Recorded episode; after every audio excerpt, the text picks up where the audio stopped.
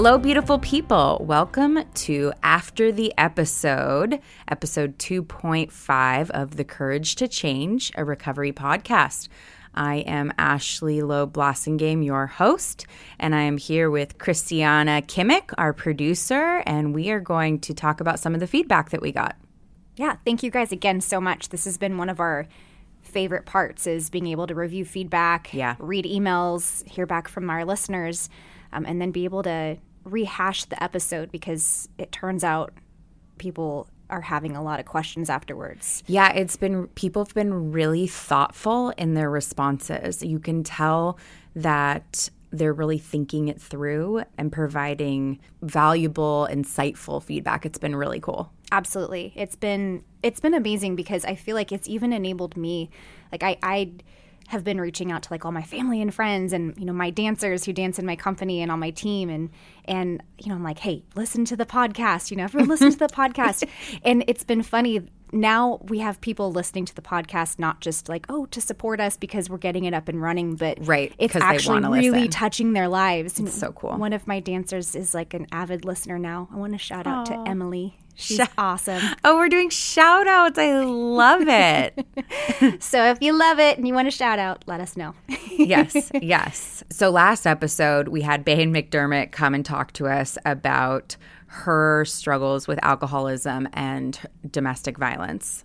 So that was a really powerful story to hear. Um, I know it was hard for a lot of us to hear, especially those that know her personally. It's it's really hard to imagine, and people have been really thoughtful in their responses. What what were what were some of the responses that you got, Christiana?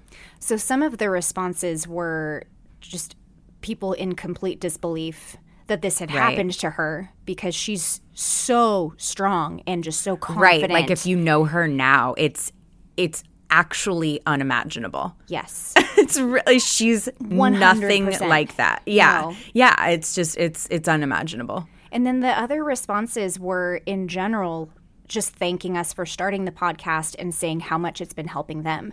Um, so someone had reached out and said that there was a similar situation that they'd gone through. Oh, wow. And it didn't get to that point, Right. but they felt like if they had stayed in that relationship, then it would have gotten to that point. And they just said, Thank you so much for starting this podcast. It's really going to help a lot of people, which was amazing because we've each been through. I mean, you obviously told your story. I've been through something different, but, you know, very traumatizing in a different way. And just being able to reach people and help people, that's the whole point of this. Right. So hearing that just I can't even explain what it what it did. I mean, how did it make you feel when I shared that with you? Um, it, I mean, it feels really good, and um, you know, I am a bit jaded to be honest because I live and breathe and recovery all day long. I talk to so many people about it, and I forget how this is not normal openness that's done in the rest of the world. And it's really important and helpful for me to remember that this is stuff that other people don't talk about that they do need to hear. I'm just so used to it because I do talk about it.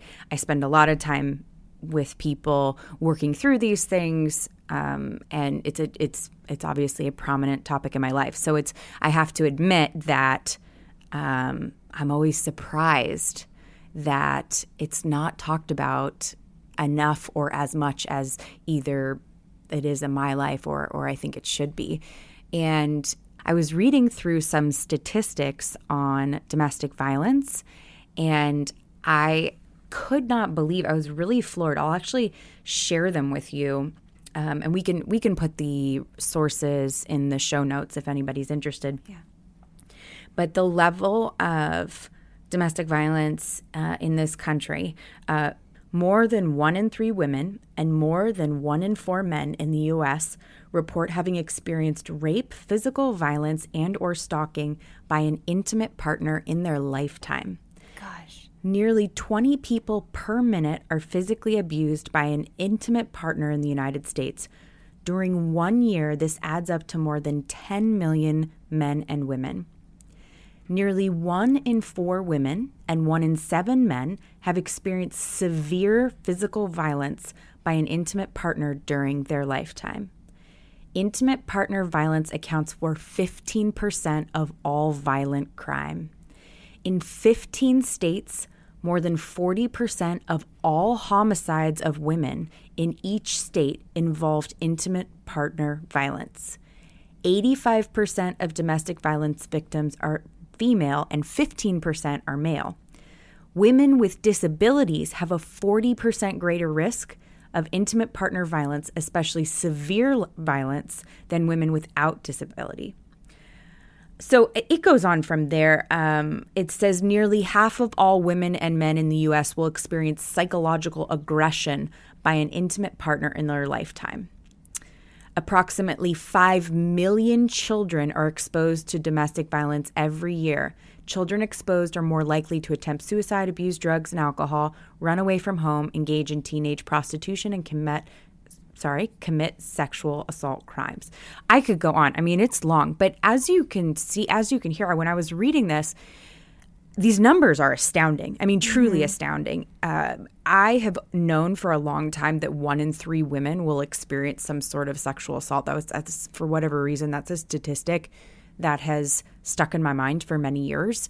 And I think it's because I'm the oldest of three girls, mm-hmm. and whenever I would think of one in three, I would think of of me and my sisters, you right. know, and and just in terms of three women, and I also think that the importance of talking about children being exposed to domestic violence. I mean, the, the topic is so huge. It's it's so tremendous.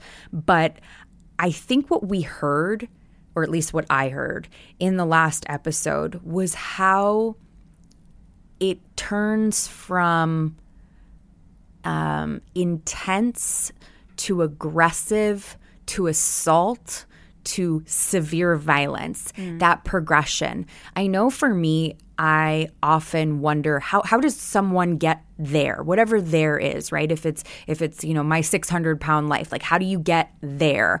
If it's you know drugs and alcohol and you lose everything, how do you get there? Like what's the progression look like? Because it's very hard to imagine um, you know, zero to 100 for those of us who don't watch that progression.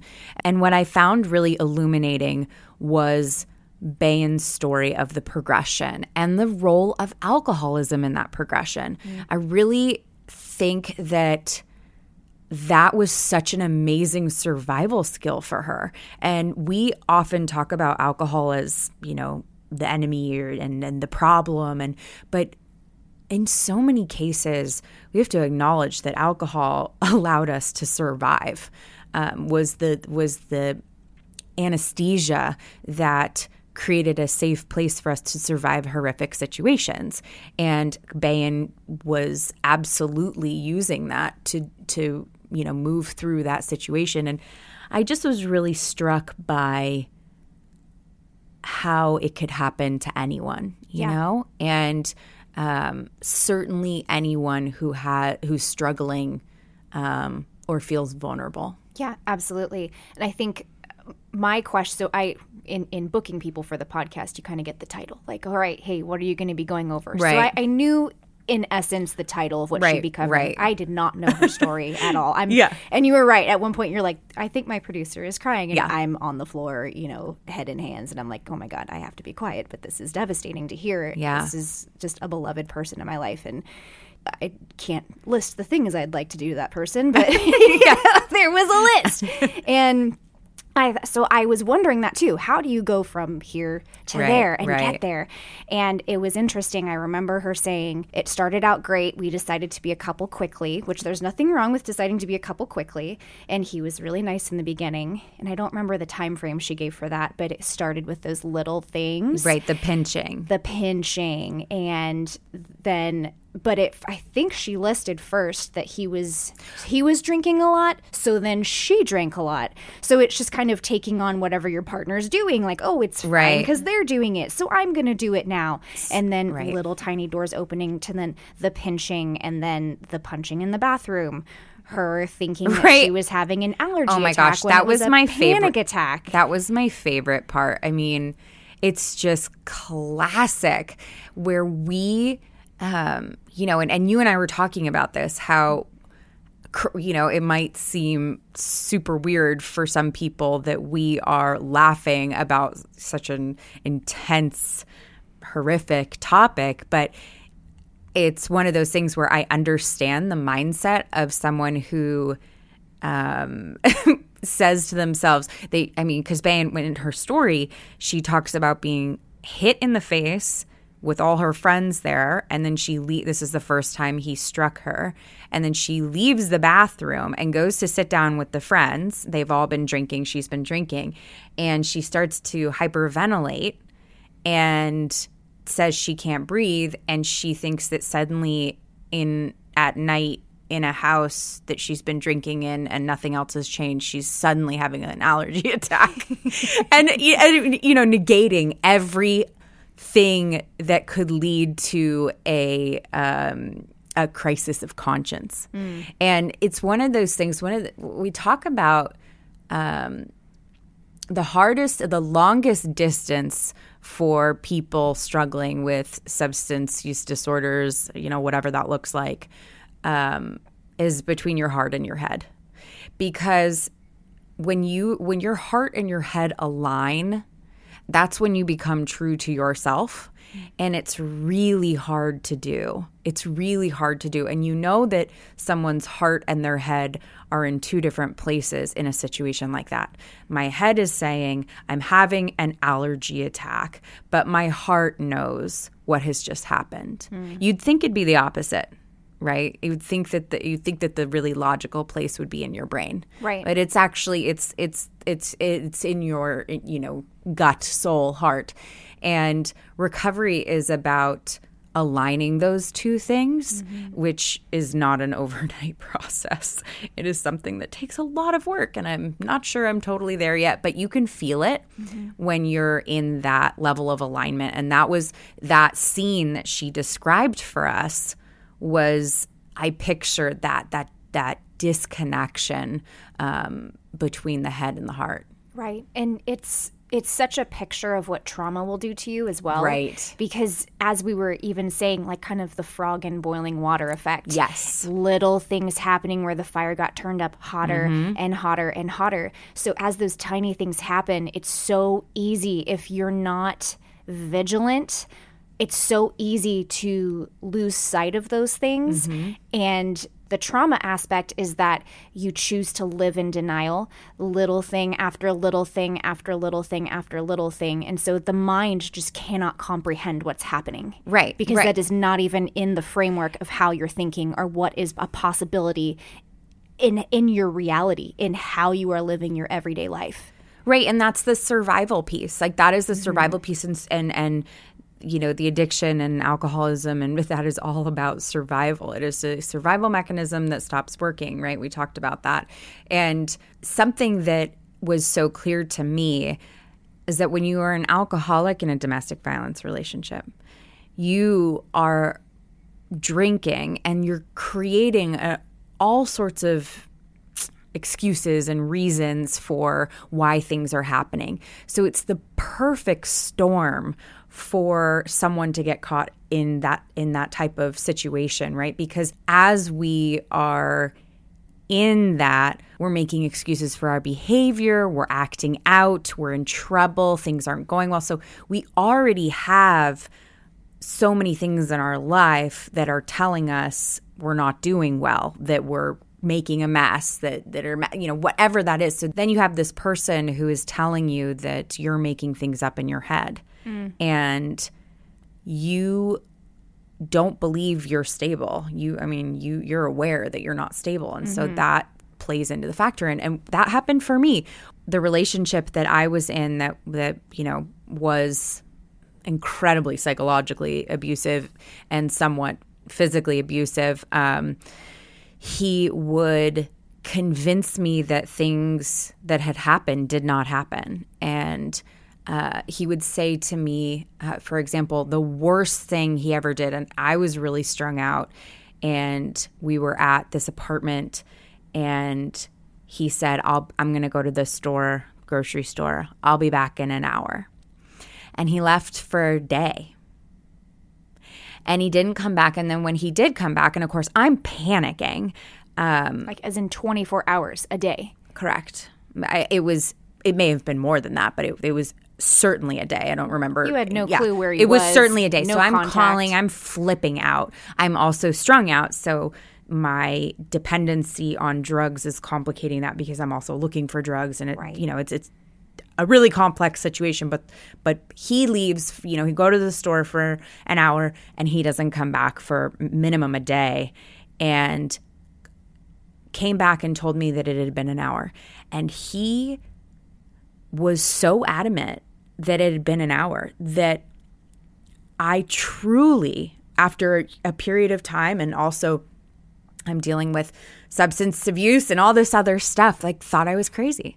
And I started to believe that I was crazy. Like, what is wrong with me? Maybe I am losing it. And you just, the narrative in your head is already so negative and so mm-hmm. self destructive that someone adding to that narrative that you're bad, mm-hmm. it it fits. Right. You can believe it. Right. you'll you'll actually open the door to start to mm. believe it. Right. Whereas if I were to say that to you now, you'd be like, uh, I'm throwing you out the door. I mean, it's I the thought you know it's crazy and and obviously like I'm aware today that that didn't happen that he was gone for that period of time because you know when I think back of like the time passing but honestly I was that was a perfect example of me really questioning my sanity. Like am I sane? And there were so many little things like that. And there were a lot of things that was a really dramatic one but there were a lot of little things like that that I just bu- went along with, and over time those accumulated, and then I believed,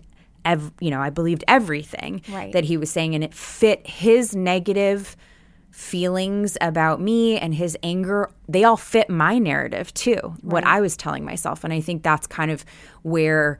Um, that's where Bahan was when Yeah. talking about the substance abuse. Along with that, it's like it fits the narrative we have going. So the fact that we're worthy of more, Right. The fact that we don't deserve this or we don't deserve this treatment, that's actually a much further idea from us at that time right. than the idea that we do. And so this such a great point. I'm so glad that you brought that up because a term that I really wanted to bring up in this after the episode that's very important for people to start realizing if you have some sort of a relationship like this, this is a red flag. The term that Ashley's talking about, the textbook term, is gaslighting. And gaslighting is manipulating someone by psychological means into questioning their own sanity. Oh well, I mean that is that was that that whole relationship was for me gaslighting. I mean I I, I can't even begin to tell you the things and that, that is not normal. Like Right. I want to just say that because Yeah. here's the thing. I've been gaslighted, gaslit, however you gas say gas what is the- gas enlightened Gas- gaslitten. gaslitten We were gaslit. Gaslit. It's and it's just one of the things I can laugh about it now. But I was gaslighted. Lit. Gaslit. I'm, gonna- I'm going with gaslit. We'll just say gaslit. If someone can just correct us if we're Yeah. wrong. Email us But for, on that one. For years, I mean years, to the point where there was a situation where I think I told you about. I, I thought, okay, I have officially lost it, and I can look back too and be like, I did not Yeah, lose it. right. I had full sanity, but it is. It's that that sequence of little things that built up over mm-hmm. time. What am I? Am I? And then it makes you feel like you really honestly are not good enough or worthy enough. And that, I mean, it's almost like pieces of you chip away, chip away, chip away till you're Right. just half Well, you're, functioning. You're already going into the situation not feeling good about yourself, right? Like that's Right. that's so someone else telling you you you already think you're you're a piece of crap. So someone else telling you you're a piece of crap isn't ex- it's not a far off idea for Right. you. You're kind of like, "Well, yeah, I know." So it would be much crazier if this person was like, "Wow, you're really, you know, worthy." And we don't there, there's a term called seeking like companions or water rises rises to its own level and we seek out people who match where we are mo- typically like and when i say where we are i mean emotionally so someone who is very emotionally evolved is not going to date a really active alcoholic mm-hmm. that's i mean it's unlikely Right. So, you know, that kind of stuff. We we find people who fit into our narrative, fit into our issues. And it's funny, I always talk to my uh, sister about this that finding a partner, and this is this is not a um, official opinion of anyone. It's just my opinion. Um, Disclaimer. disclaimer. Um, I believe that finding the person that you're meant to be with is about finding finding a person whose issues, whose you know emotional issues fit your own. It's not, of course, all the good things about you know someone. y- Those are easy to deal with, usually. Um, it's the uh, it's the issues, right? So you have to find someone whose issues are compatible with your own issues, and that is the key to being able to be in a relationship. Um, at least in my my opinion. Um, That's a really good point. just that you know are are your issues compatible That's a really, really good point because no one's going to be without issues. Is your people are going to have right. People are going to have an angry day or Right. a bad day or whatever else. We're what we're basically diving into is what should be normal, and gaslighting is not normal. gaslighting is not normal hitting is not normal no, and pinching is not normal. Pushing is not normal. Name, I mean, name calling. You know, verbal abuse is one hundred percent a real thing as well. yeah. Yeah. So- yeah it is. And and you know there are all sorts of different types of relationships different i mean you have also have to think about different cultures. But um you know in this particular situation i think it, it it's pretty textbook um, straightforward Yeah, absolutely. I wanted to bring something up because a viewer had emailed us uh, with a question about something that uh, you guys had actually discussed 17 minutes into uh, episode two, ooh 17 minutes S- specifically 17 minutes. okay I want to shout out to this viewer because he's very special to my heart. more shout outs Uh, it's my husband. In case anyone's wondering. thanks So he had said um, he wanted to hear a little bit more about this because he'd never thought about it before. The societal normalcy of alcoholic tendencies. So specifically, you I think you had said, you know, I just didn't realize I was drinking the wrong drink at the wrong times of the day. So for instance, if someone picks up a vodka tonic at 9 a.m., oh my gosh, what are you doing? What are you thinking? You're an alcoholic. Right. However, if a whole bunch of people, or even somebody at home, makes mimosas for breakfast, no one bats an eye. Right. And that, so it is, it's something in sobriety that I just, I, here- here's the thing if you're not an alcoholic, this idea is like, yeah, that's weird. And then you move on with your life, right? Like mm-hmm. it's not, it's not like a heavy topic of conversation, right? so it's like only a topic that alcoholics would be interested in. However, I would like to say that I got sober and in rehab, they teach you like, okay, Ashley, blackouts are not normal. Waking up where you don't know is not normal. Like all Right. they we go down the list of things. And I really didn't know that I didn't know that everyone didn't black out every time they drank. Like I really I was so I was like, really? Is that true? I started asking around. Um, I'm going to verify this information. Uh, so uh, there was all these things, and one of them was drinking in the morning, drinking alone, right? So I'm like, I leave treatment, um, and I have all this new information. And Ashley, your drinking is not normal.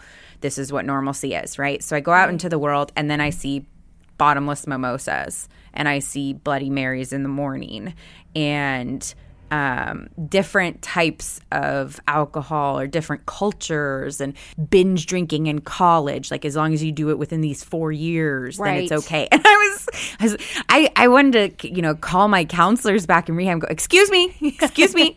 Um, you said that wasn't normal and it looks like it's everybody else is doing it. So that's one of those things where you know the wine tasting the the um the wino culture the wino mom culture. Oh my gosh that stuff really really trips me out.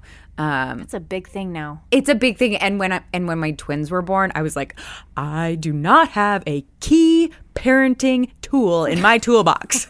I have zero wine to parent. Because you see all these things that talk about, like, you know, it's five o'clock, the kids are eating dinner, and I've got my wine, I'm set, or what, Right. whatever it is. I've seen moms with cups of beer at the park. And, um, you know, I'm like, I am not equipped. See, I knew I was missing a tool. So, to address Roger's question, um, there are a lot of things in society, such as you know the mimosas issues or the timing of drinking, that I think are normalized for people who have normal drinking patterns because the person who has a normal drinking pattern isn't going to have 15 mimosas in the morning. Right. The problem is that I see the idea of a drink that you're allowed to have in the morning as the opportunity to get hammered at 9 a.m. Got it. And so it's a it's a twist, it's a specific twist on my thinking or the alcoholic we talk about alcoholic thinking, which is oh, that's an appropriate time to get drunk. When I I actually don't think that most people see that as an opportunity to get really drunk. Um, unless I'm wrong. I mean, I don't know. I could be wrong, but I don't think so. Right. Um, I don't think I don't think other people spend time thinking about it. That's that's the really key part. Like a level of obsession almost. right. Okay. Right. Like I don't This think is the focus. Right. Like for me, I was like, what? I was drinking the wrong thing?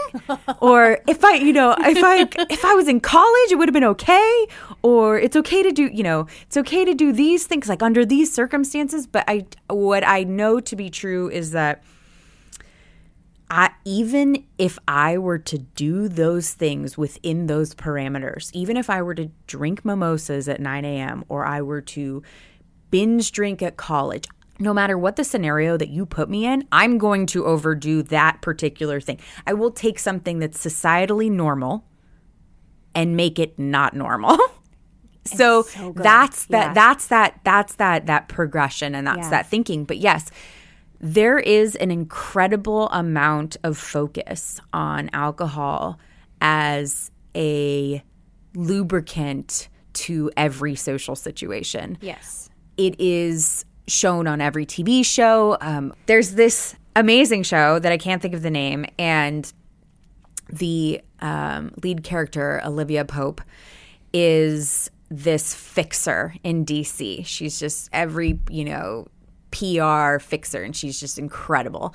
And she, you never see her eat, you never see her do anything normal, but every time she's home alone, she has these enormous wine glasses. And it's like it's so sexy and well put and she's so well mm. dressed. And it's like it, it- the wine is like it's like oh i'm so stressed i'm gonna have this wine. It's so normal. it's so yeah and it's like a normal coping skill. She's not taking a hot bath you know? She's she's not mm-hmm. going for a run. Like it's very clear that this is what she does to relieve stress. It's so much a part of our culture and i honestly have gotten used to that. That was going to be my next question to you because I go to Home Goods, you know, and if I'm buying a host gift or, you know, just even something as simple as like I need some new kitchen towels and I walk into the the towel section at Home Goods. There's, you know, you've got 50 million different colors and you've got dogs on towels and yellow and stripes and whatever else. And then you have the conglomerate of champagne glasses clinking and saying, you know, it's time for wine, mommy wine, mommy needs her juice, like all this I see mm-hmm. all these different towels. And even if I'm like I said reaching for a host gift I'm going to a dinner party or you know just going somewhere and I'm like oh I don't know the person well enough. But what do I grab? Like usually the first thing in the host gift section is a wine decanter or whiskey ice balls you know the it, oh those the glasses. things look so cool they make a very nice ice cube yeah they do kind of- it's a perfect they do I'm, i don't care about that i'm using it putting that in my Put it my in your seltzer. water. yeah um, but it's uh, working in this industry now.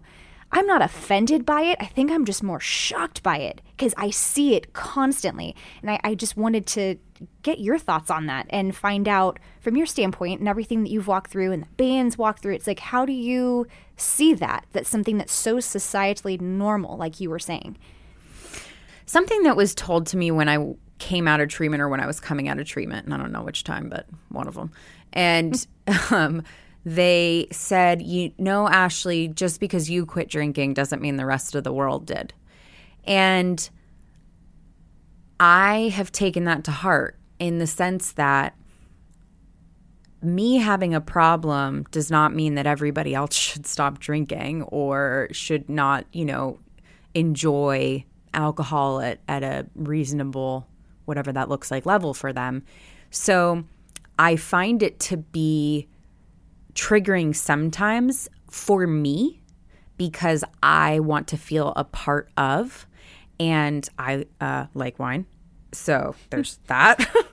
um, and so I, there's it's I find it I can find it triggering, but I don't feel um, I don't feel offended mm. because they're not theoretically they're not the ones with the problem. They being you know the masses. Mm-hmm. Um, I'm not going to hold them hostage, them being everybody. I, I'm not going to hold other people hostage for me having a drinking problem. So it's the same thing. Like if I'm allergic to strawberries, and and strawberries are a huge, you know, part of everything. They're in every flavor. They're, you know, it's not.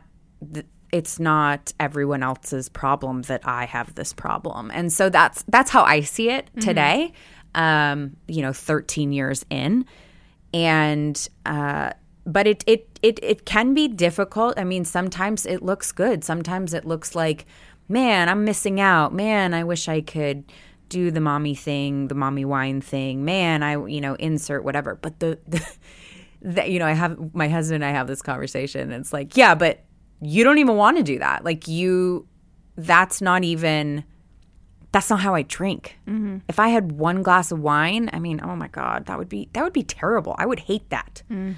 Uh, that's not how. That's not the the the.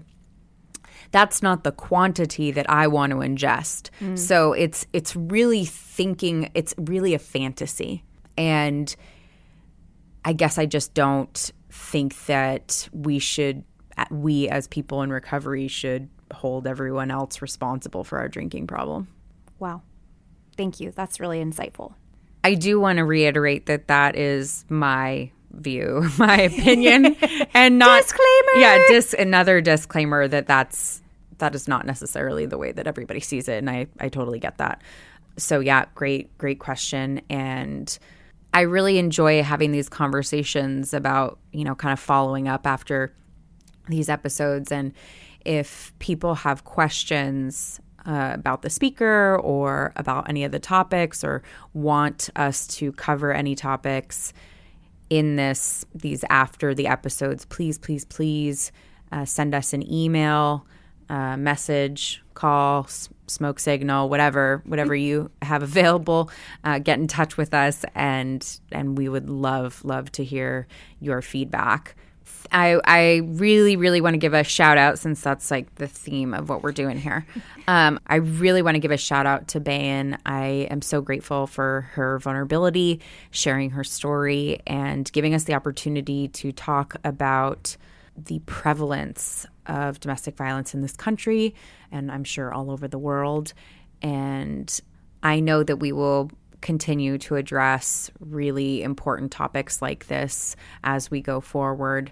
We have some incredible guests who are booked for this podcast, all sorts of really, really amazing stories. And I'm so excited for you guys to hear. So please tune in, subscribe, and if you can, write us a review on iTunes. It really, really helps us so if you want to support the podcast, we would be so grateful to you for any reviews that you leave. And again, feel free to contact me or Christiana with any feedback. Absolutely. And also, I mean, the whole point of us doing this podcast isn't to chat at each other because we can do that anytime. But we really want to help people. And so if you can share with a friend, uh, that would be fantastic because you honestly never know. Just like I haven't known um, who it's honestly been helping until I hear that feedback. And I'm just so overjoyed to hear how many people it's been helping. So